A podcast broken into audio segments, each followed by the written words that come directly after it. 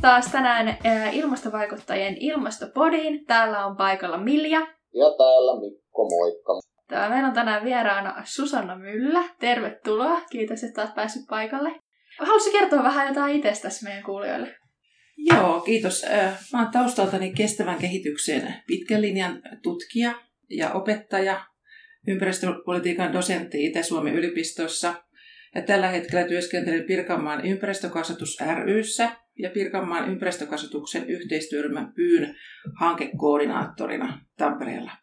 Okei, eli sulla on tällainen niin kuin, aika laaja paletti erilaisia juttuja, mitä sä oot tehnyt. No tähän ikään mennessä ehtii kaikenlaista. Hieno homma. Tota, mikä oikeastaan ajoi sut alun perin ympäristökysymysten pariin?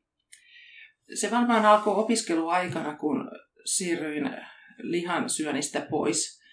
Okei. Okay. Äh, tota, sitten kehitysmaatutkimus tuli mukaan kuvioihin ja, ja siellä sitten tämmöinen sosiotaloudellinen epätasa-arvo, eli köyhyyskysymykset, tämä köyhdyttämisilmiö, että minkä takia tietyt väestönosat on köyhiä. Ja ne valtarakenteet sitten tämän ilmiön ympärillä niin alkoi kiinnostaa. Okei, valtavia monimutkaisia Joo. aiheita. Tosi mielenkiintoista kyllä. Sä Susanna sekä taiteilija että tieteilijä. Mitä kaikkea sä tutkit ja mitä kaikkea sä taiteilet? No mä oon ehkä pikemminkin taiteileva tutkija.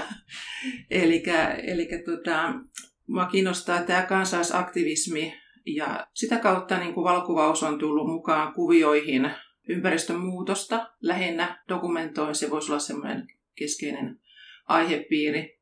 Ja nyt kun asun Valkeakoskella, niin siellä on dokumentoitu tätä kaivosvastasta kansalaisliikettä. Okei. Okay. Wow, eli niin kuin dokumentaarista valokuvausta. Ei se ehkä sitä puhtaimmillaan ole, mutta, mutta tuota, sanotaanko nyt näin, että, että liikun niin kuin dokumentaarisen ja taiteellisen ilmaisun, luovan ilmaisun välimaastossa. Okei, okay. niin, wow.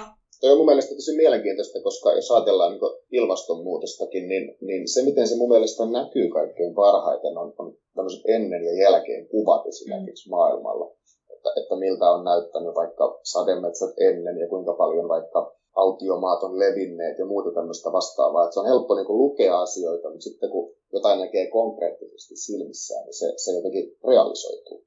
Aivan. Ja tutkijana, kun on kirjoittanut monia artikkeleita, niin, ja tuntuu, että ne jää sitten elää jotain omaa elämäänsä verkkoon ja kirjastoon pölyttymään nämä kirjatkin, niin, niin sitten olen huomannut, että valokuvalla on niin vahva voima, että mä haluan käyttää sitä välineenä. Joo, mä meinasin just kysyä sulta tästä, että ootko huomannut, että sulla niinku, että sä viestit samoista asioista sekä sun tutkimuksessa että valokuvassa, mutta että tavoittaako ne ihmisiä eri keinoisin? Musta tuntuu, että, että tavoitan ehkä enemmän nyt, ainakin Suomessa tietysti, että tutkijoilla se haastaa aina, että miten sen, ne tutkimustulokset pystyy toimittaa yhteiskunnalle ymmärrettävässä mm. muodossa ja, ja koen niin kuin tämän merkityksellisenä tällä hetkellä. Mm. Aivan, aivan. Eli niin kuin tutki, onko tutkiminen niin kuin tavallaan haastavampaa kuin... No sanotaanko siis, eh, mä käytän dokumentaarista valokuvausta tutkimustyössä, mm. ja josta se sitten lähti tavallaan niin kuin liikkeelle myös sitä kautta. Ja, ja tosiaan niin, mä nyt koen tämän visuaalisen puolen erittäin mielenkiintoisena. Toki mulla on, on pöytälaatikossa tutkimushankkeita ja hakemuksia vireillä, että emme pysty kokonaan irrottautumaan se tutkimusperinteestä. Aivan. Sä oot hei erikoistunut tota, paikallisyhteisöjen ja ympäristöoikeudenmukaisuuden kysymyksiin. Niin mitä tämä tarkoittaa ja millaisia kysymyksiä nämä on? No Brasiliassa, kun tein kenttätyötä metsäyhtiöiden selontuotannon ympäristövaikutuksista kolmeen alkuperäiskansa heimoon, niin siellä ne lähinnä oli maan, maan omistusolosuhteisiin ja luonnonvarojen käyttöön liittyviä kysymyksiä. Ja, ja sitten Suomessa Valkeakoskella Kaapelinkulman alueella, niin, niin siellä on luonnonvarat etupäässä. Se niin kuin ympäristö, ympäristön saastumisen riskit ihmisten huolena ja, ja läheinen, läheinen natura-alue, joka on siinä uhattuna samalla. Eli kyse meillä on joka puolella siis ihmisten perusoikeuksista ja meillä perustuslaki takaa kansalaisille oikeudet puhtaaseen ympäristöön. Eli sä näet, niin kuin, että ympäristön ympäristön oikeudet ja oikeus siihen omaan maahan niin kuin linkittyy läheisesti ihmisoikeuksiin? Tai, tai no niin ilma, joo, varsinkin alkuperäiskansalaisuus on ihan keskeinen. Aivan, joo. maan, maan omistais, maan hallinta on se niin kuin tärkeä heille. Ja sitä mm. kautta he pystyvät lähteä toteuttamaan kulttuuria. Että siellä ne kysymykset, sosiaaliset, taloudelliset, kulttuuriset, ympäristökysymykset on niin, kuin niin läheisesti kietoutunut toisiinsa enemmän kuin meillä, mm. voisi sanoa. Aivan. Miten sitten tavallaan, kun tästä puhutaan hirveästi tällaisesta tällaisten alkuperäiskansojen luonnonmukaisuudesta tai sitten siitä harhasta, niin miten sä näet, että, että jos näillä alkuperäiskansoilla olisi enemmän tilaa, niin äh, olisiko se tavallaan niin kuin ympäristön kannalta, olisiko se hyväksi vai, vai haitaksi niin kuin ihan, ihan puhtaasti ekologisesta näkökulmasta? Nythän kehityskeskustelussa, kansallisessa kehityskeskustelussa, erityisesti Latinalaisen Amerikan piirissä, ja niin kuin arktisella alueella puhutaan alkuperäiskansojen tiedon hyödyntämisestä niin kuin uudenlaisessa yhteiskuntamallissa. Ja, ja tota, mutta nämä yhteisöt, joita mä tutkin, niin ei, niiden, niiden parissa tehtyjen havaintojen perusteella en nyt ihan täysin voisi yleistää, että, että niin kuin aina alkuperäiskansojen hallussa olevat luonnonvarat on niin kuin suojassa tai suojelun alla, vaan, vaan kyllä hekin tietysti käyttää niitä omiin tarpeisiinsa. Ja, mutta kyllä mä nyt vähän taipuisin kuitenkin yleistään, että alkuperäiskansat, heillä on niin erilainen siis tosiaan se luontosuhde, että kyllä kannatan monin paikoin heidän mm. näkemyksiensä. Hyvä Meillähän on Euroopan unionin ainut alkuperäiskansa Suomessa saamelaiset, niin miten sä näet, että ympäristöpolitiikka täällä Suomessa esimerkiksi, niin pitäisikö saamelaisten suhteen tehdä jotain eri tavalla, siis niin kuin antaa heille enemmän, enemmän mahdollisuuksia tai jotain muuta? No joo, kyllä ilman muuta. Mun täytyy tunnustaa, että, että en ole perehtynyt saamelaisten oikeuksiin kauhean tarkkaan, mutta tuntuu siltä todellakin, että, että me ollaan jäljessä tässä pitkälti mm. saamelaisten oikeuksien tunnustamisessa. Eli meidän kannattaisi elää vähän enemmän niin kuin nämä alkuperäiskansat ollaksemme ympäristöystävällisiä. Niin, tämä on tämä ympäristökäsitteenäkin vähän problemaattinen, että se tavallaan niin kuin ulkoistaa meidät sitten siitä. Oi ihana, lähdit heti tälle tutkijalinjalle. ei vaan, tämä, on, nämä on isoja keskusteluita kaikki. Niin kuin, totta että, kai, totta mutta, kai. mutta tuota, sanotaanko nyt näin, että siellä on paljon niin kuin hyvän elämän elementtejä, joista voitaisiin ottaa opiksi, opiksi että se on Aivan. hyvin rikkaita kulttuureita tietysti. Minkälaisia elementtejä, mitä nämä hyvän elämän elementit voisivat olla? No varmaan sitä, että me ollaan luonnon, me ollaan täällä elämässä maailmassa vaan niin kuin luonnon vartiona tai tämmöisinä ylläpitäjinä. Kun sä sanoit, että, että on niin kuin hyvän elämän elementtejä siellä. Joo. Niin, niin miten ne vois olla sitten taas niin kuin tuotuna meidän ympäristöön? Joo, tämä onkin aika jännä kysymys sikäli, koska ne on niin siihen, siihen paikkaan sidottuja. Ja siellä on erilaisia pyhiä rituaaleja esimerkiksi mutta on vaikeaa nyt ihan tästä suorata kädeltä, suorata kädeltä mm. niin kun okay. paljon puhutaan tietysti äitimaasta, käytetään tätä ilmaisua. Onko se jonkinlainen niin kuin arvostus? Joo, siis luontoa lähestytään, jos lähdetään jos metsästys, mennään metsästämään tai otetaan luonnosta jotain, niin käydään vuoropuhelua sen kohteen kanssa. Ja, ja niin kuin tavallaan se luonto nähdään enemmän elollisena, mitä, mitä meidän kulttuurissa. Mm. Että se on semmoinen niin kuin tavallaan dynamiikka tai vuorovaikutus Mm, aivan. Elikkä... Ja hen, henkinen aspekti tietysti etupäässä, mutta sitten, sitten niin kun nykyään on paljon tätä kaupallista ilmiöä myös, mitä siellä alkuperäiskansojen parissa esiintyy, niin se kaupallistaminen, niin se vie taas toiseen suuntaan. Totta. Siis tähän luonnon ja ihmisen suhteeseen liittyy myös tämä meidän tämänpäiväinen ilmastoahdistus. Eivätkö ympäristöoikeudenmukaisuuden kysymykset tavallaan palaudu kysymykseen ihmisen luontosuhteesta? Esimerkiksi ihmisen suhde luontoon osana luontoa, vastanäkemyksenä ehkä sille, että ajatellaan ihmistä luonnonomistajana. Pitäisikö ihmisten luontosuhdetta pyrkiä muuttamaan? Eli joo, tästähän tuli keskustelua myös, mitä sanoin, että, että olisi, monet uskonnot, esimerkiksi islamin uskonto, pitää ihmistä luonnonvartijana tai että ihminen on vain väliaikainen elementti ja, ja, ja niin kuin, tavallaan alisteinen tälle luomakunnalle. Ja, ja tuota, tämä ympäristöoikeudenmukaisuus on pitkälti liittynyt ihmisten välisiin suhteisiin. Köyhillä alueilla esiintyy enemmän ympäristöongelmia kuin muilla alueilla tai vähemmistöjen alueilla. Ja nyt sitten maailmalla on esimerkkiä, on tämmöinen liike, liikehdintä, että että myös niin kuin luonnon elementeille saataisiin parempi asema. Esimerkkinä voisi kertoa uudesta Seelannista, jossa joki on julistettu oikeushenkilöksi. el- eläväksi, eläväksi olennoksi, ole, olioksi, joka saa oman laillisen identiteetin ja jolle kuuluu oikeushenkilön oikeudet, velvollisuudet ja vastuut.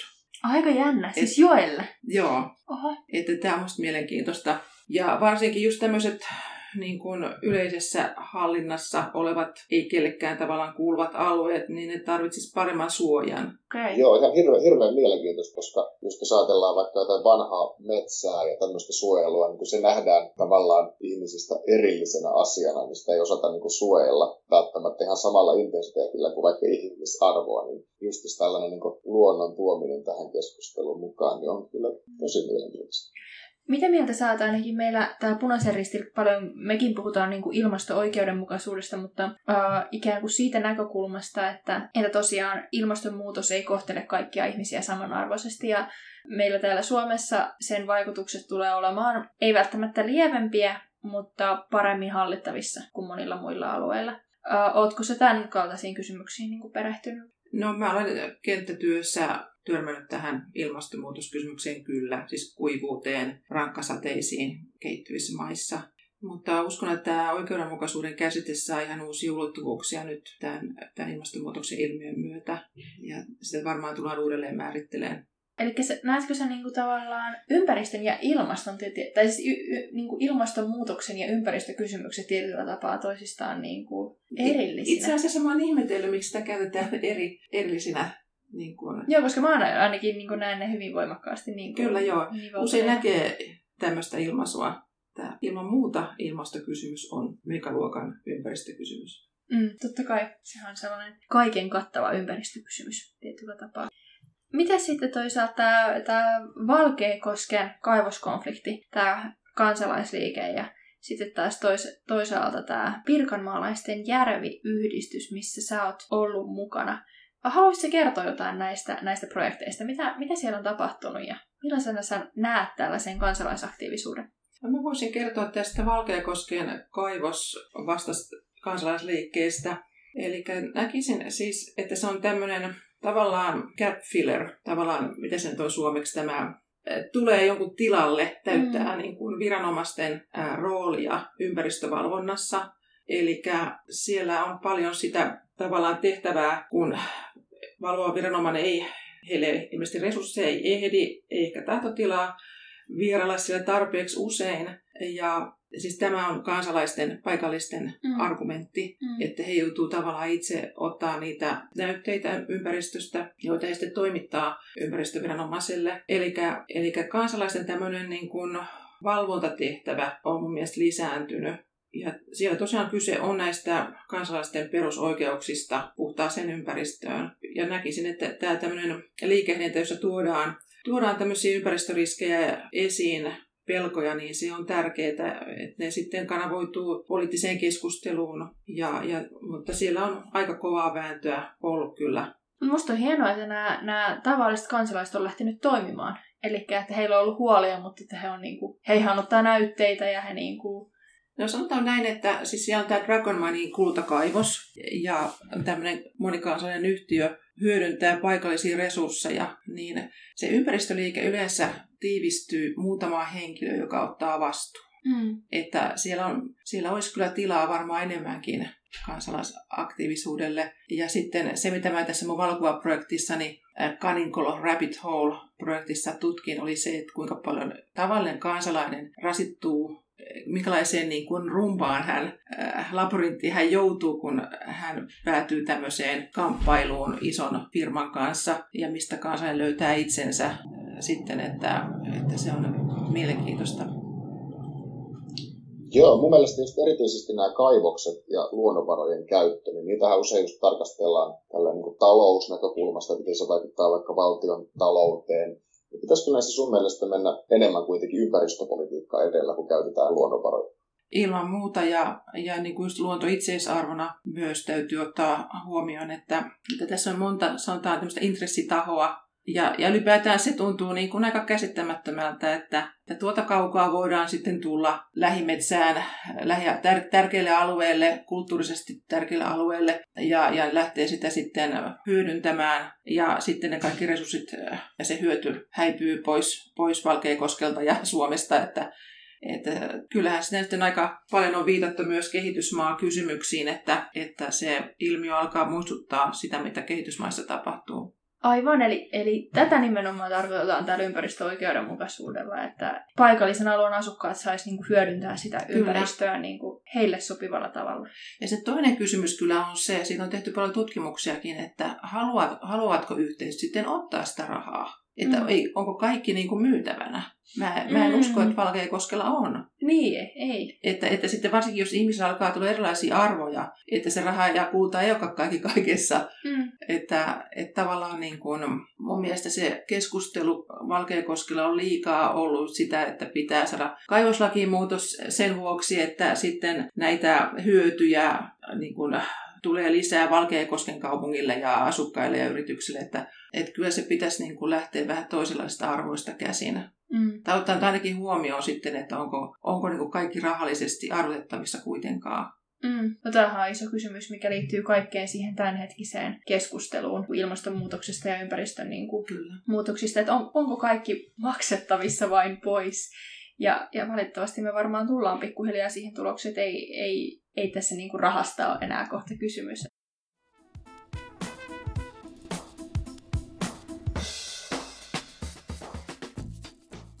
Joo, jotenkin näin niin itäsuomalaisena mua kiinnostaa myös tämä, että sä oot ollut mukana tämmöisessä tota, ilmeisesti tutkimuksessa, mikä liittyy Kuopion ja Kallaveden tämmöiseen elävään laboratorioon liittyen ehkä muovi, mikromuoveihin, niin haluaisitko kertoa tästä vähän? Mä en ollut sen mukana, mutta Mä yhdessä vaiheessa, kun kirjoitin tästä artikkelia, niin, niin tutustuin tähän tapaukseen jonkun verran. Ja mikromuovi oli se, se mun kiinnostukseni kohde on ollut aika pitkäänkin, että kirjoitin yhden, yhden jutun myös Kreikan saariston muovikysymyksistä. Okay. Mutta en tätä Kallaveden, siihen tutkimukseen en ole osallistunut.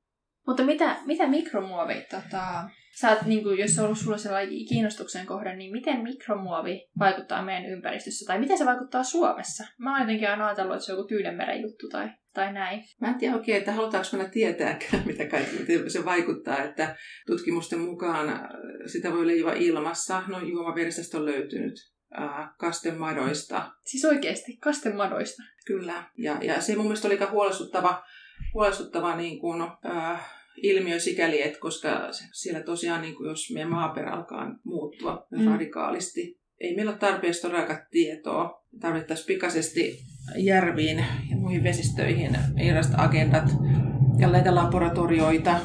Että erittäin ilkeä ongelma, niin kuin sanotaan näistä ympäristökysymyksistä. Mm. Joo, aika hurja juttu. Mitä nämä on nämä elävät laboratoriot? Siis tarkoitan tätä Kallaveden laboratorio, että Pirkanmaalle olen myös sitä ehdottanut Pirkanmaan alueelle, Näsi- ja Pyhäjärven alueelle. Ja tutkittaisiko niin näissä laboratorioissa siis tätä veden laatua vai, vai mitä Kyllä, se... entä lähteitä. Niin, aivan.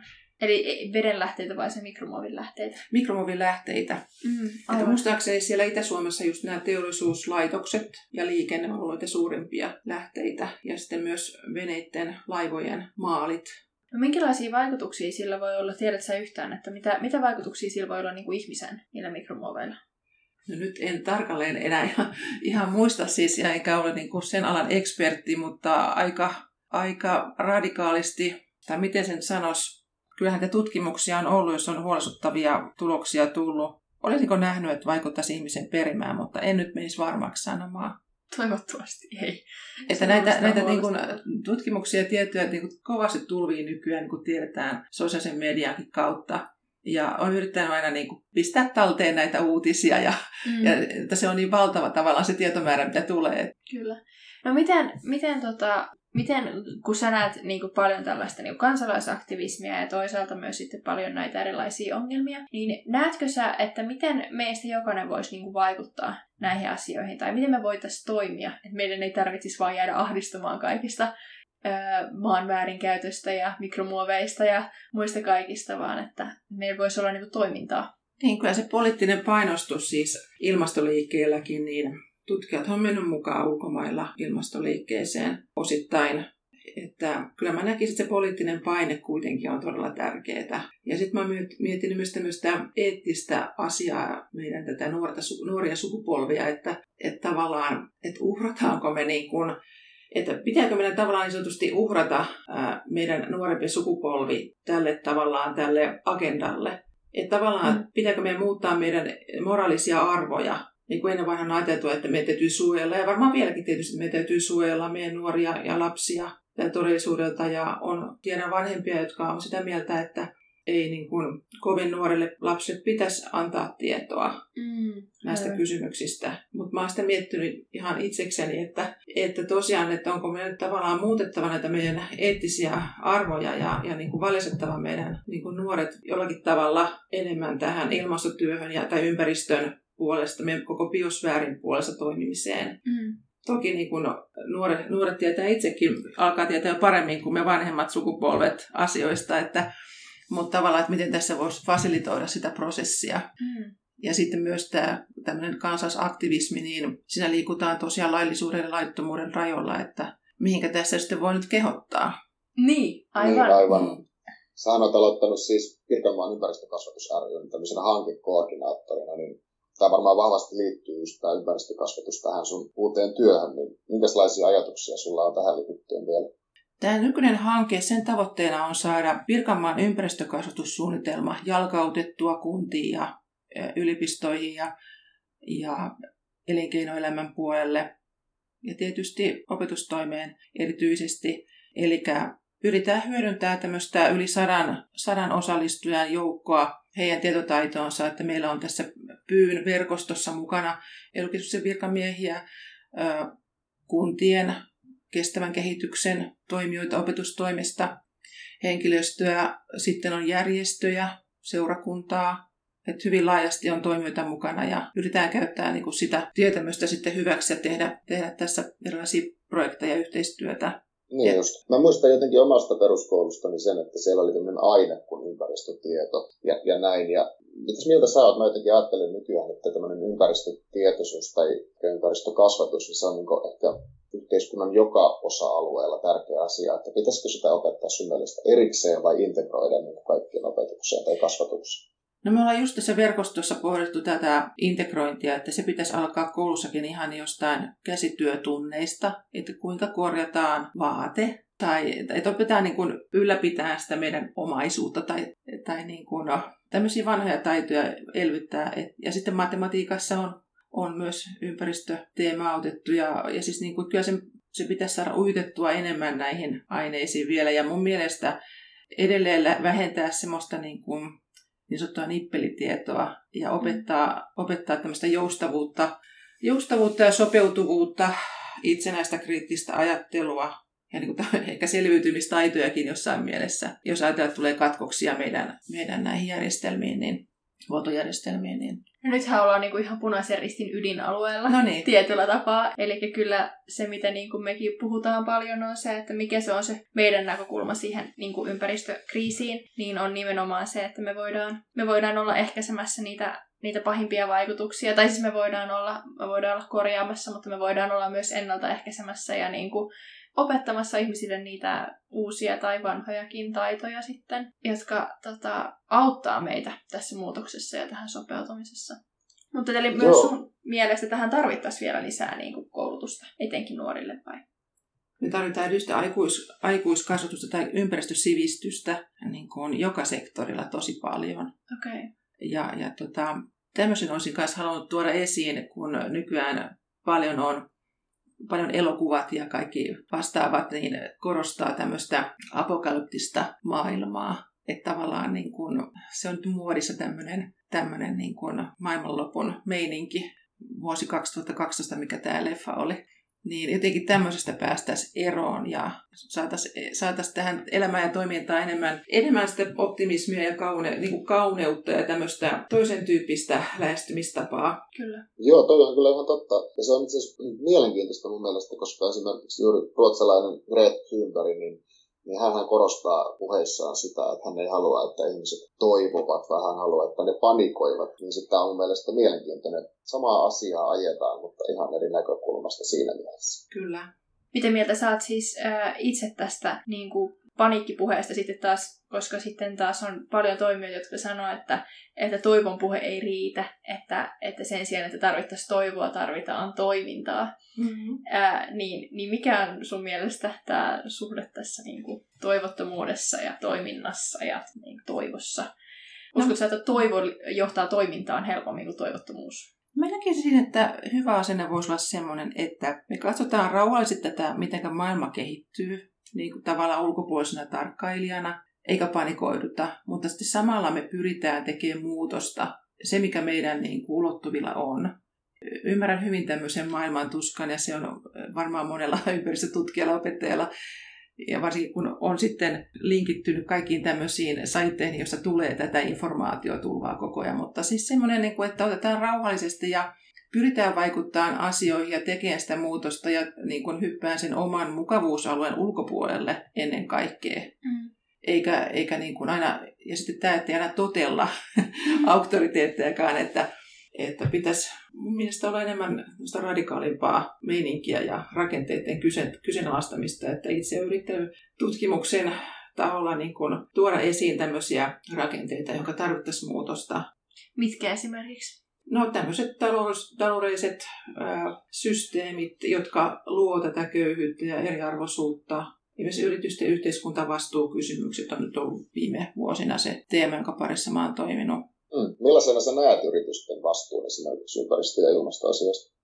No lähinnä se yritysvastuukeskustelu niin kuin mun mielestä on ollut ylhäältä päin asetettu, että mä oon työssäni niin kuin pyrkinyt tekemään mallintamaan toisen tyyppistä yhteiskuntavastuukäsitettä, joka lähti sieltä paikallisyhteisöstä käsin. Että miten yhteisöt näkee hyvän vastuullisen yrityksen. Ja, ja tuota, valitettavan usein kyllä niin se on tämmöistä viherpesua, tehdään, tehdään sitten yhdessä maassa hyvää ja toisessa pahaa, ja, ja se huonompi, huonompi hanke sitten, niin se jää, sitä pyritään niin jättämään pimentoon. Samoin yritysvastuuraportit, niin ne on varsin usein sadunkerrontaa. Hei, tästä olisi mielenkiintoista saada meille joku haasteltavaksi joku yrityspohatta, jolla on vaikka niin kuin, myös niin kuin ympäristö- tai yritysvastuu niin kuin nostettu korkealle, tai ainakin markkinoinnissa nostettu korkealle, ja kysyy häneltä näistä aiheista, että no Mikä kerros, te... miten teillä vaikka niin kuin, päivän tasaajan eteläpuolella. Siis siinä on se, semmoinen problematiikka, että ellei ole tietoa sieltä paikallistasolta esimerkiksi, niin, niin me ei voida silloin tietää, onko ne raportissa, yhteiskuntavastuuraportissa olevat asiat tosia. Ja, ja sehän tässä on ongelma, kun puhutaan jostain kaukana sijaitsevasta kohteesta, että kuitenkin sinne täytyisi tehdä tämmöinen ö, objektiivinen tämmöinen ryhmä, jolla ei ole mitään kiinnikkeitä, minkä suuntaan tehdä siellä arviokäynti, mutta se ei ole aina mahdollista, että ja yritykset teettää sitten omilla konsulteillansa monesti näitä arviointeja, jotka, joiden objektiivisuuteen ei voi luottaa täysin, että tavallaan siinä on myös paljon työsarkaa. Joo, jotenkin niin sähköyhtiöt ja polttoaineyhtiöt ja muut tämmöiset, niin niiden viestinnässä on viime, viime parin vuoden aikana alkanut huomata sellaista, että valitsemalla meidät niin näin paljon vähemmän rasitat ympäristöä tai, tai näin, näin monta kierrosta voisit ajaa autolla ympäri sillä, sillä määrällä, mitä meidän kanssa säästät luontoa ja muuta, että se olisi kyllä mielenkiintoista saada tietää, että onko tämä ihan objektiivista dataa vai, vai itse tuotettua.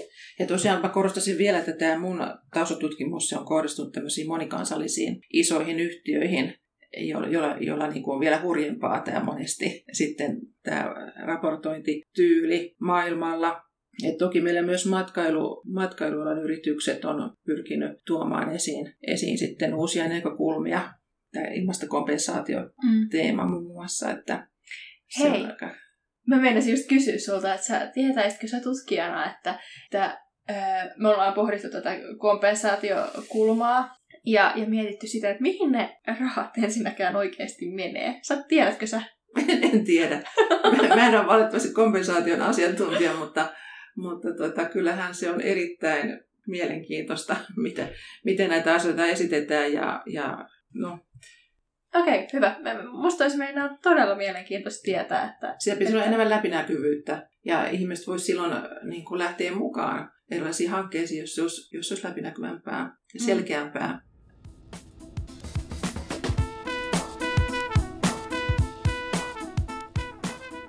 Nyt me ollaan puhuttu paljon sun, anteeksi käytän sanaa tieteellistä, siis tutkijuudesta. Öö, miten miten tota, öö, tämä taidepuoli, miten sä näet, että onko taiteella, minkälainen vaikutus sillä on ihmisiin ja voiko taiteella vaikuttaa ympäristökysymyksiin? Ilman muuta voi vaikuttaa.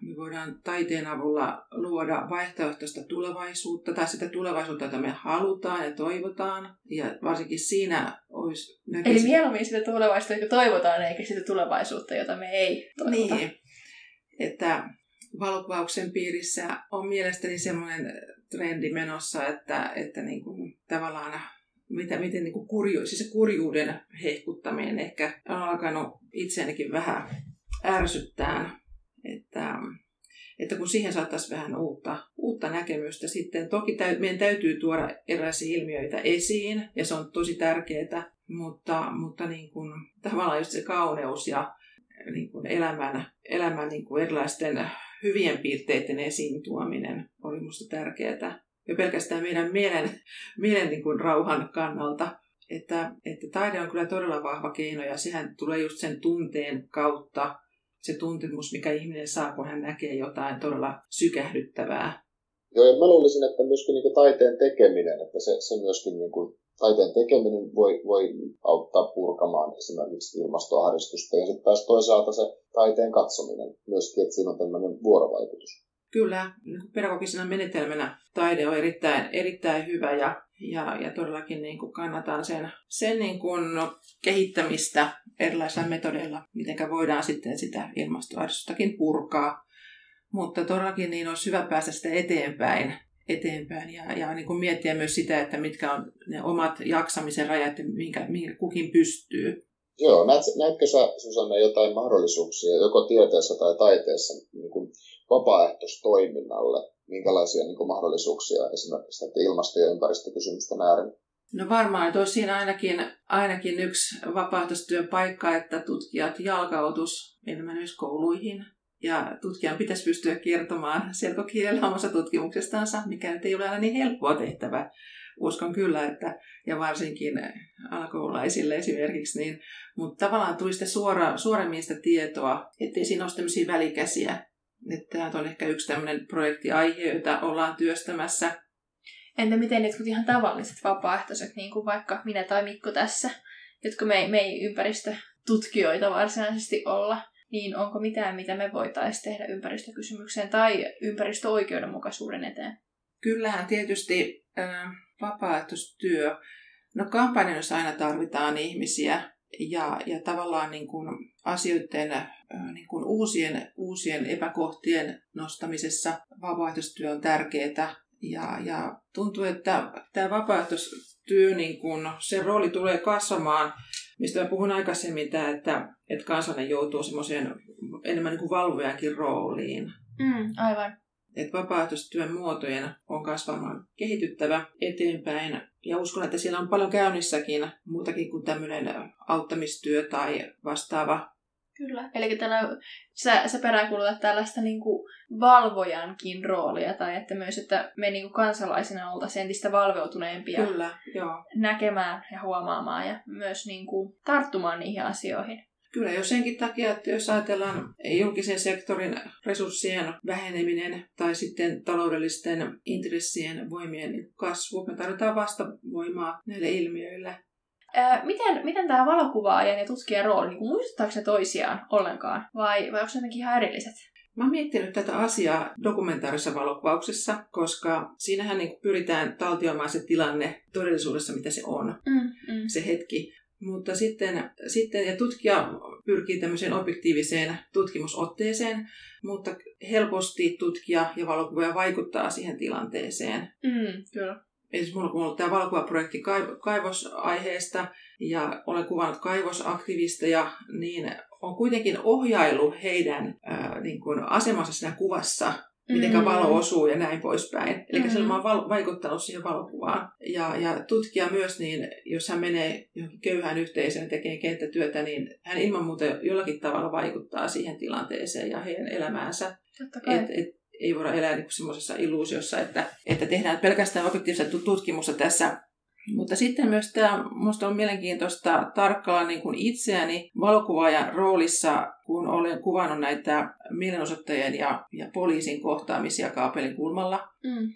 Eli niin kun, tavallaan mä oon ymmärtänyt, että valokuvaaja ulkopuolisena henkilöä, niin hän antaa jonkinlaista suojaa mm. näille aktivisteille. Sikäli, että hän, hän on siinä todistajana siinä paikalla ja tota, samalla niin kuin dokumentoi sitä tilannetta. Ja ehkä sitten jossain kohtaa niin kuin just vaikuttaa siihen, jopa siihen mielenosoittajahenkilöön tai mm, aktivistihenkilöön.